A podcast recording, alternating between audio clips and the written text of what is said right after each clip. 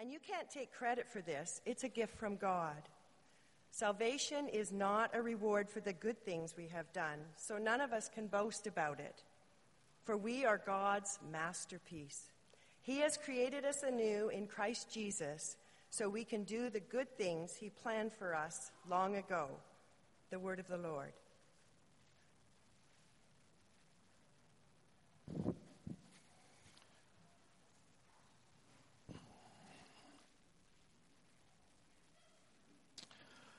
Well, we're in Ephesians this morning uh, in a series called Deeper.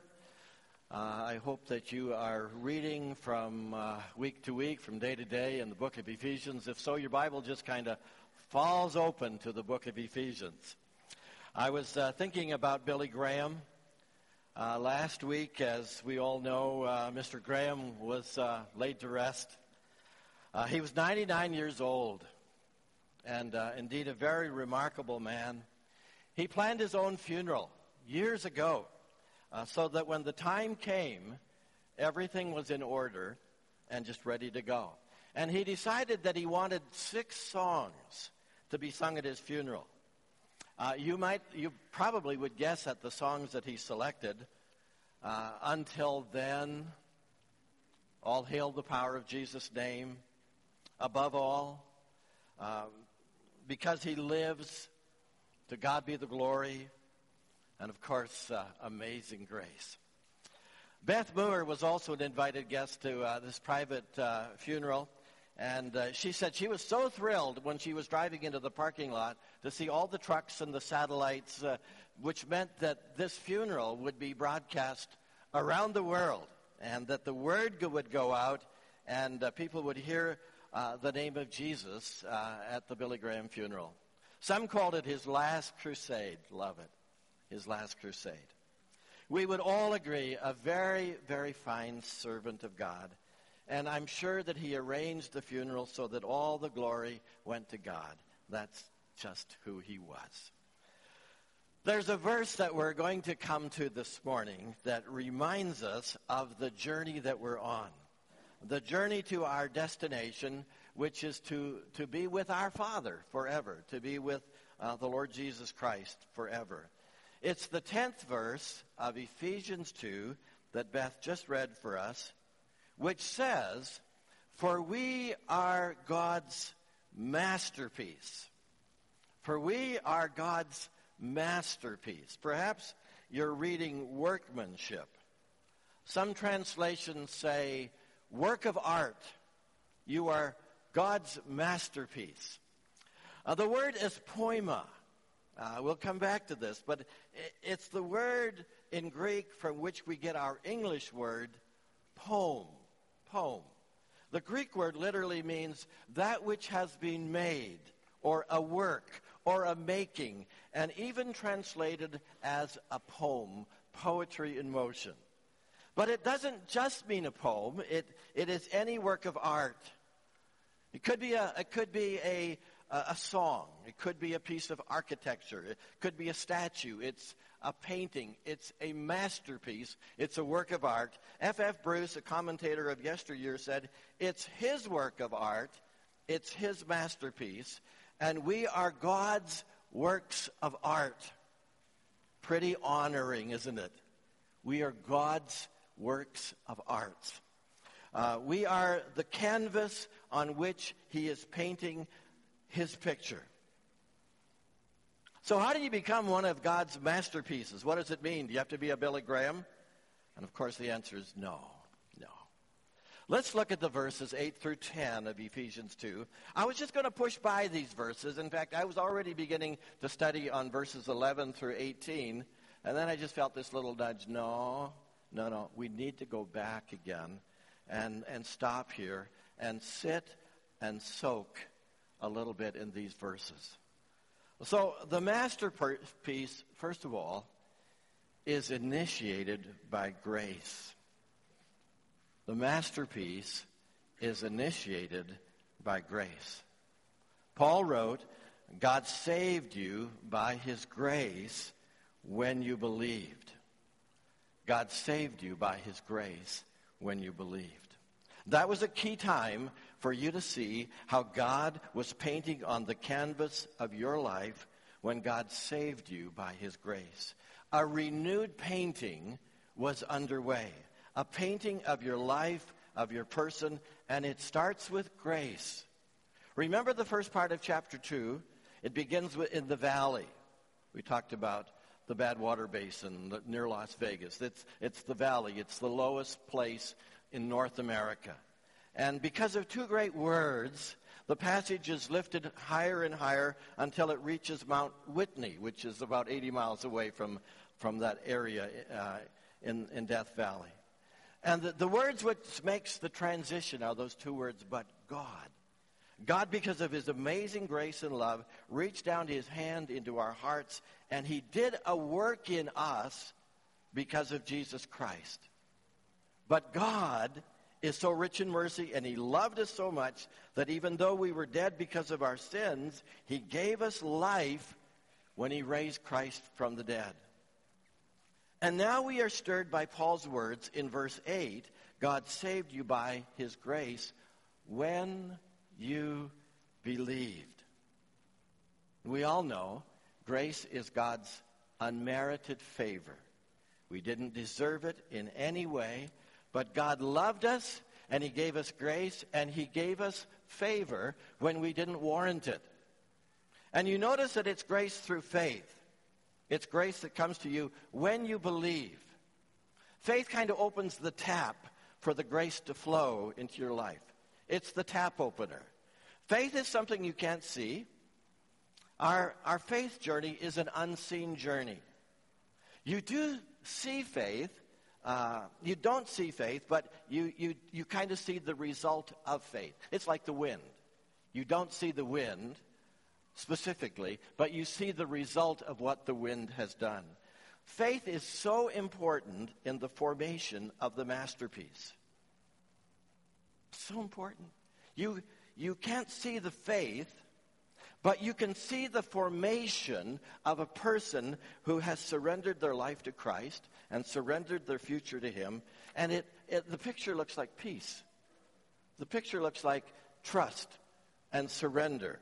Very beautiful, intriguing painting when you by faith have received His grace. The formation of Jesus in your life begins to take place. And people will begin to see the result of our faith and God, uh, God's grace. It becomes apparent in the painting.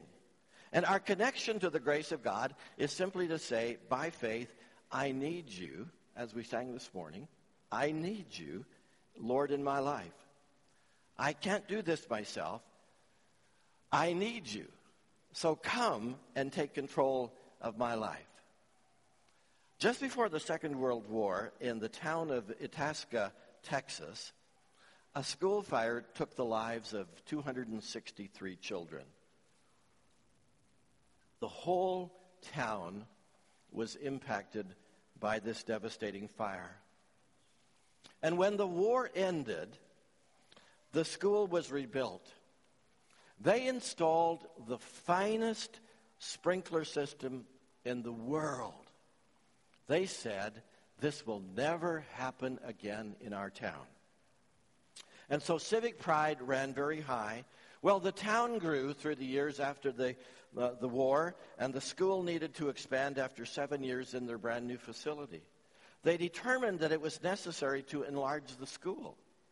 And in adding the new wing, it was discovered that the sprinkler system had never been connected. It was there.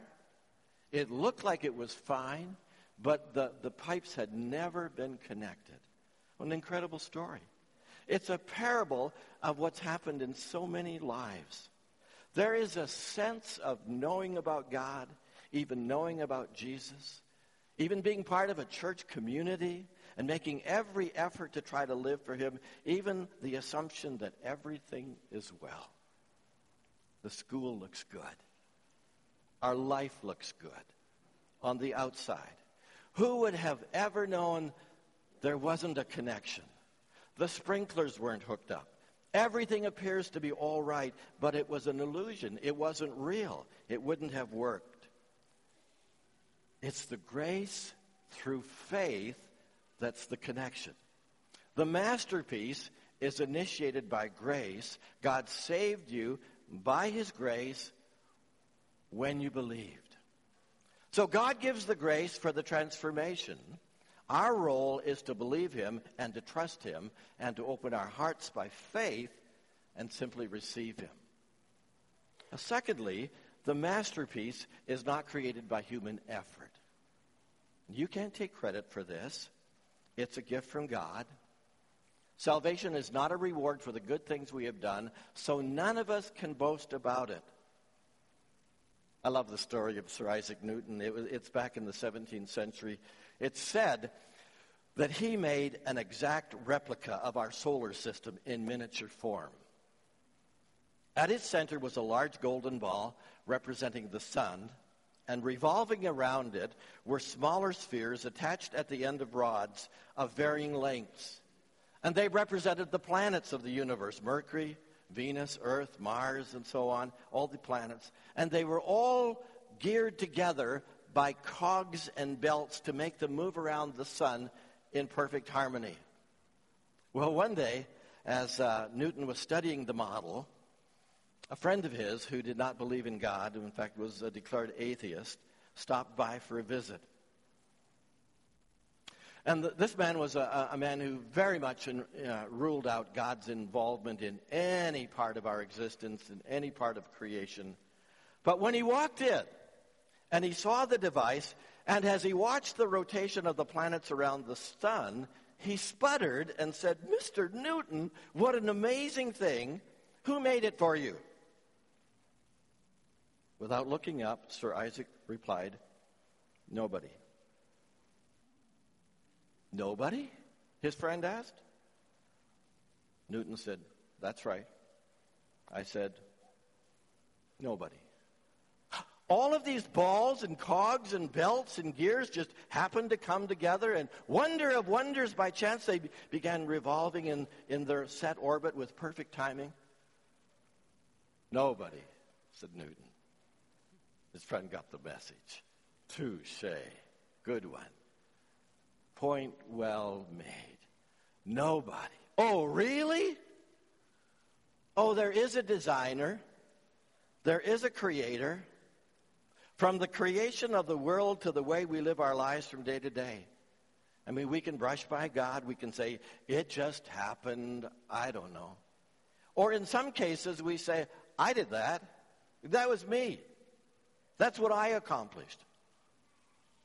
Paul says, you can't take credit for this.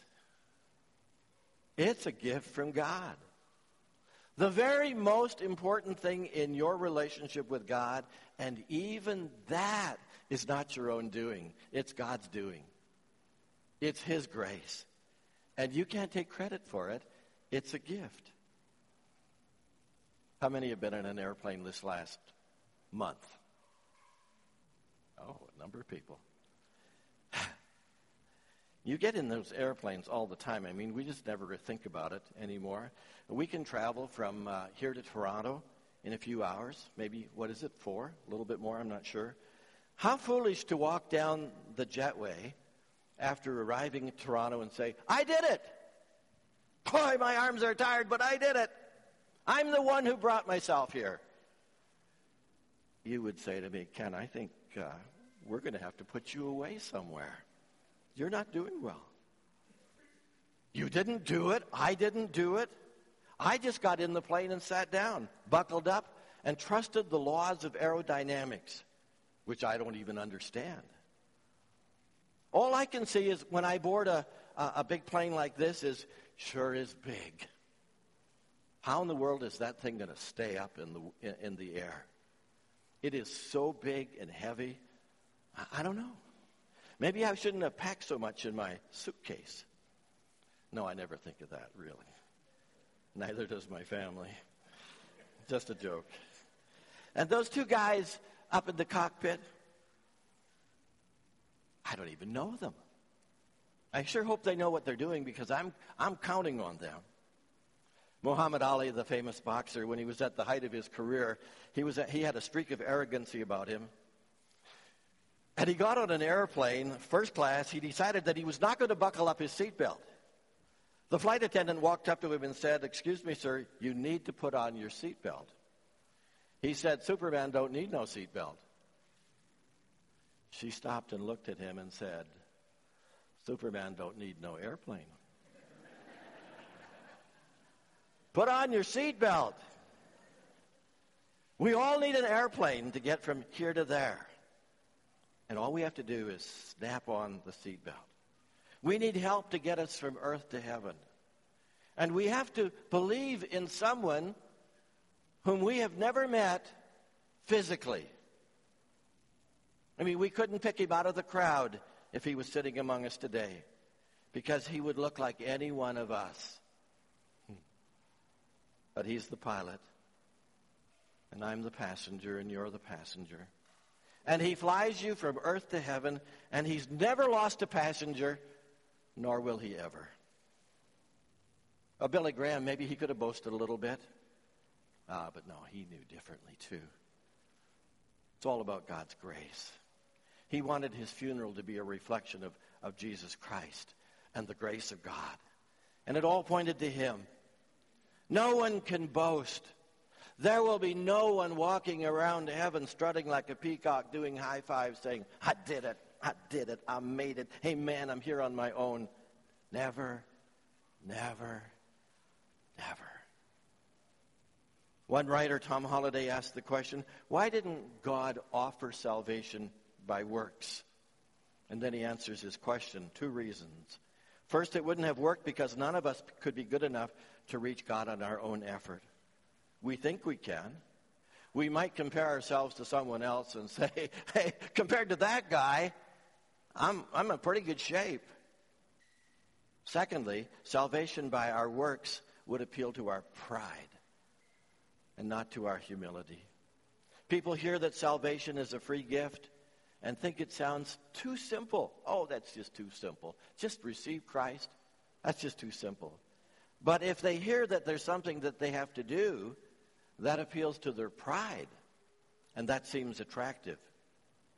If you tell someone that they have to push a peanut up Mount Everest with their big toe to attain salvation, they might just say, I'll do it. I can do that. Paul reminds us that salvation is not a reward for the good things we have done, so none of us can boast about it. Oh, you know, and by the way, if uh, salvation was based upon the good things that we do, how would you ever know if you've done enough? What does it mean? I mean, three good deeds a week? Or would it be three good deeds a day? Or why would it be three? Could we pop that up to 10 good deeds a day? Or why would it not be 50 good deeds a day? Or should it be a 100 good deeds a day? What a way to live my whole life wondering if I am doing enough, enough, enough. And in the end, discovering, like Isaiah 64 says, all of it's like dirty rags. It just doesn't mean anything. Uh, basically, the scripture is saying that's not the heart of God. That's not the heart of God for us to try to make it on our own when He's already provided. What an insult to God that we try to provide a way when He's already provided the way. Here, Lord, uh, look at this. Do you like this? Isn't this good? Uh, do, do you like what I'm doing now? That doesn't satisfy the heart of God. He wants us to accept His perfect righteousness, and that's Jesus. He's the perfect righteousness of God. He has a plan. He has a solution to the sin problem, and it's in his son, Jesus. God is saying, you don't need to solve the sin problem. Uh, you, you just simply need to accept my gift because it's grace all the way, and you can receive it. So the masterpiece is initiated by grace. The masterpiece is not created by human effort. Thirdly, the masterpiece has the creative touch of the master. Paul says, For we are God's masterpiece. He has created us anew in Christ Jesus so we can do the good things that He planned for us long ago. Uh, friends, um, do you want a compliment? Do you want an affirmation? That's what filled my heart when I, when I read verse 10. I hope you feel it too this morning. It's beautiful. As Paul says, remember uh, our condition. Remember our condition. That was the beginning of chapter 2, how we were all dead. And he was so clear on how we become alive, and that's through Jesus Christ. And he reminds us that grace flows to us to, to not get caught in the performance based thing. But at the end of it all, Paul is so excited and he's so affirming and so honoring as to who we are. It's our identity. He's so, he so blesses us with what he says about us. I mentioned what F. F. Bruce said about this verse. The best translation of the verse is poema, or poem, which could be translated his work of art, his masterpiece. We are God's works of art. Wow. How in the world could you receive a better blessing or a better affirmation than that? Masterpiece. You're his masterpiece. Maybe this is the highest praise in all the Bible heaped upon the follower of Christ that we are God's masterpieces. We should never forget it, that we are his masterpieces. You can travel around the world and you can look at all the beauty. You can look at the beautiful Rockies. You can look at the scenic prairies. You can look at beauty in every country of the world. You can look at the solar system and see the beauty of, of God's creation. And you can look at human life. Psalm 139, verse 13 You made all the delicate inner parts of my body and knit me together in my mother's womb. Thank you for making me so wonderfully complex. Your workmanship, your workmanship is marvelous. How well I know it. But even beyond all of God's creation, there is another creation that tops it all. It is the recreation of every follower of Christ. He has created us anew. He has created us anew in Christ Jesus. You are the delight of God. And when you receive His forgiveness and His grace, and when you forgive yourself, and you start the new journey with Him, what Christ is doing in your life is absolutely beautiful better than all the rest of all of God's creation, his recreating work in your life. Uh, therefore, if anyone is in Christ, he is a new creation. The old has passed away. Behold, the new has come. So in Christ, we are of incalculable value. Our, our worth is beyond comprehension in Christ. And sometimes that's hard for us to get a hold of. And we need to, to somehow convince ourselves of that over and over again that when we're in Jesus, in the heavenlies, when we are in Christ, that we are of untold worth. And maybe the challenge is because we're so busy. Uh, maybe the stresses and toils of this life do a number on us. And they, they tear away some of our dignity. They tear away some of our self worth. And, and before long, we begin to doubt who we really are. We begin to doubt our worth. We've been so logged into this world. Some of us have had things happen that make us doubt our worth. Maybe we have experienced physical abuse, or sexual abuse, or verbal abuse, or PTS, or maybe we've been in a catastrophe, maybe a serious accident, maybe in a war, maybe a natural disaster, whatever it might be. And it takes some inner healing to know that you are God's masterpiece. And our prayer is that God would release that beautiful person that is inside of you. But I want to underscore this for this morning. We are God's masterpiece. He has created us anew in Christ. We are His work of art. Every one of us. And we're on a journey. Michelangelo was once asked what he was doing as he was chipping away at a shapeless rock. And he replied, I'm liberating an angel from this stone. Yeah, he could see it. I'm liberating an angel from this stone. That's what God's doing with us. He's chipping away, he's, he's sculpting away, because he sees the beautiful person inside of us. He sees who he's made anew in his son, Jesus Christ, and he sees the masterpiece, and he's chipping away. He's chipping away until this masterpiece is evident to all. How does he do it? Well, he uses his word a lot.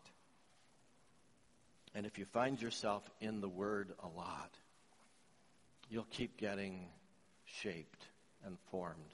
It's amazing how the scripture shapes your life. And he uses the Holy Spirit to shape us as he talks to us. And he uses our quiet times.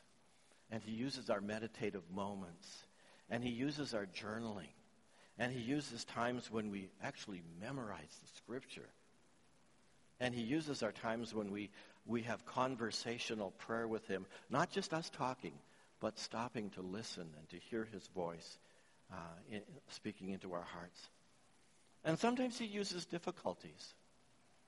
And sometimes he uses very difficult people. And out of that comes a development of our character. And he uses people like a Billy Graham. And he uses people like an awesome grandma or a wonderful uncle or a great friend, whoever. And their lives speak such inspiration and courage for us to move ahead on the road that God has given to us. We're God's painting.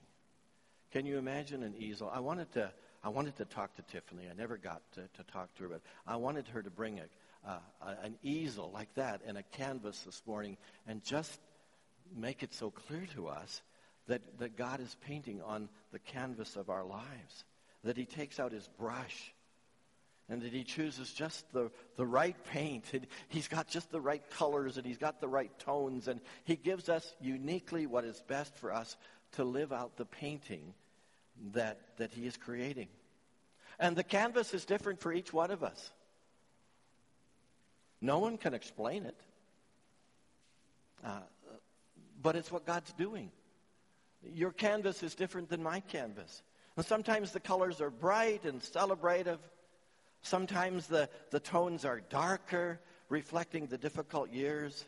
And inside of those colors and shapes are the great disappointments of life and the great victories of life. It's all, it's all there. Different shades for our lives. Some go through life the picture of health, and some go through life facing great pain. Some people find economic success, and others don't. And if you tried to figure it out, how it all works together, you would be beside yourself. But God paints our canvas. We try to take the brush from him at times and say, no, it's got to be this way. and God is gracious. And even those sudden jerks on the brush, he shapes that into part of, of the painting. None of us dare say we understand it all, but it's enough to know that God sees the masterpiece, that we're God's poema, his masterpiece, and we're being shaped. Oh, and hey, parents, so are your kids. They're being shaped too. Their poema as well. Their masterpieces also. They each have their own canvas. Treat each canvas with great dignity. They're all different. You can't raise them the same because they're all different. There isn't a one size fits all. Adjust the training accordingly. Some want to do everything just right. Oh, just to a T. I just wouldn't want to let you down a little bit. Some of our kids are like that. I wouldn't want to fail you for even an inch to come short. Very sensitive hearts. And others will step over the line at every turn. Oh, those rascals. But they're poema. They're masterpieces. They're both masterpieces. And we try to figure out a way, like Michelangelo, how to liberate the angel from the stone. We have a wonderful book that we're reading these days in staff. It's called Whisper uh, by Mark, uh, that's actually Batterson instead of Patterson, Mark Batterson. And uh, it's a great book. He talks about eight different kinds of smart. People are smart in different ways.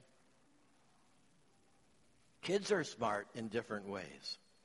Eight types of intelligence. Some are word smart. They're really good with words. Some are number smart. They're really good at math.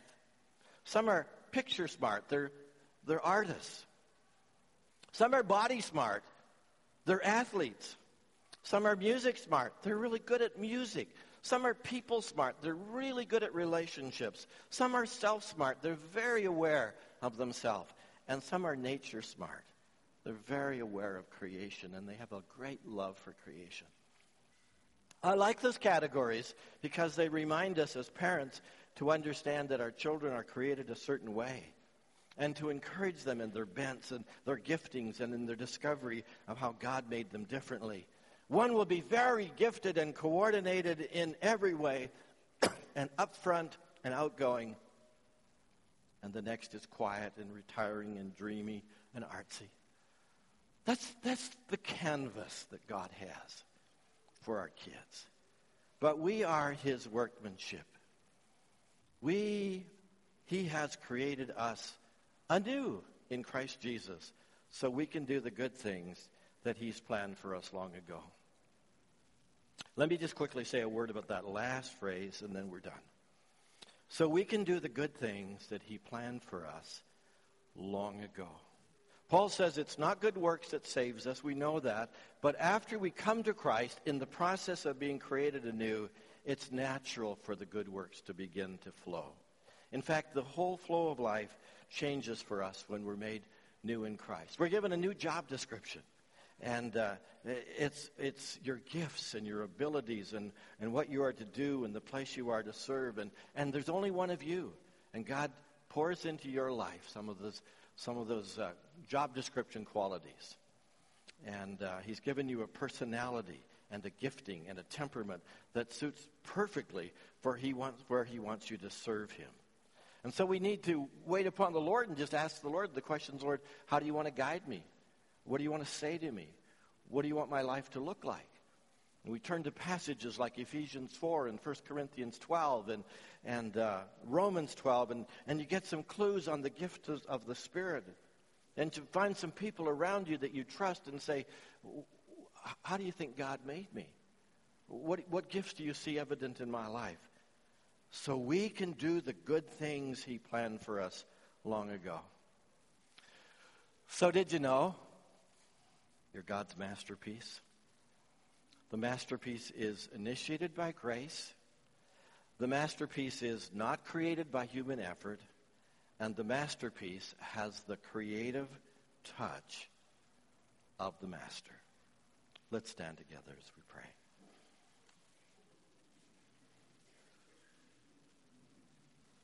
Father, you are such an awesome God. And I guess this morning what we'd just love to say thank you for is the grace that you give to each of us through Jesus Christ. Forgive us where we have where we have tried to substitute something else for your grace. Our own goodness, our own good works. Oh Lord, forgive us. We are your poema. We are your works of art through your grace, through your recreation. And Father, we will never get over the wonder of, of your grace. We thank you for it. No wonder we call it amazing grace. And uh, Lord, you take us as we are, and you make us into what you want us to be. And the plan is for us to spend eternity with, with you. Lord, we're so grateful that we don't have to earn our way, but it's the amazing grace of God that saved a wretch like me. I once was lost, but now am found, blind, but now I see. So, Lord, thank you for every person listening, for the matchless grace of Jesus Christ for every person, for the work that you're doing in every life to call us to yourself, and to use these days on this planet as the very best, as your masterpieces. What a privilege, what an honor. Thank you again through Jesus Christ.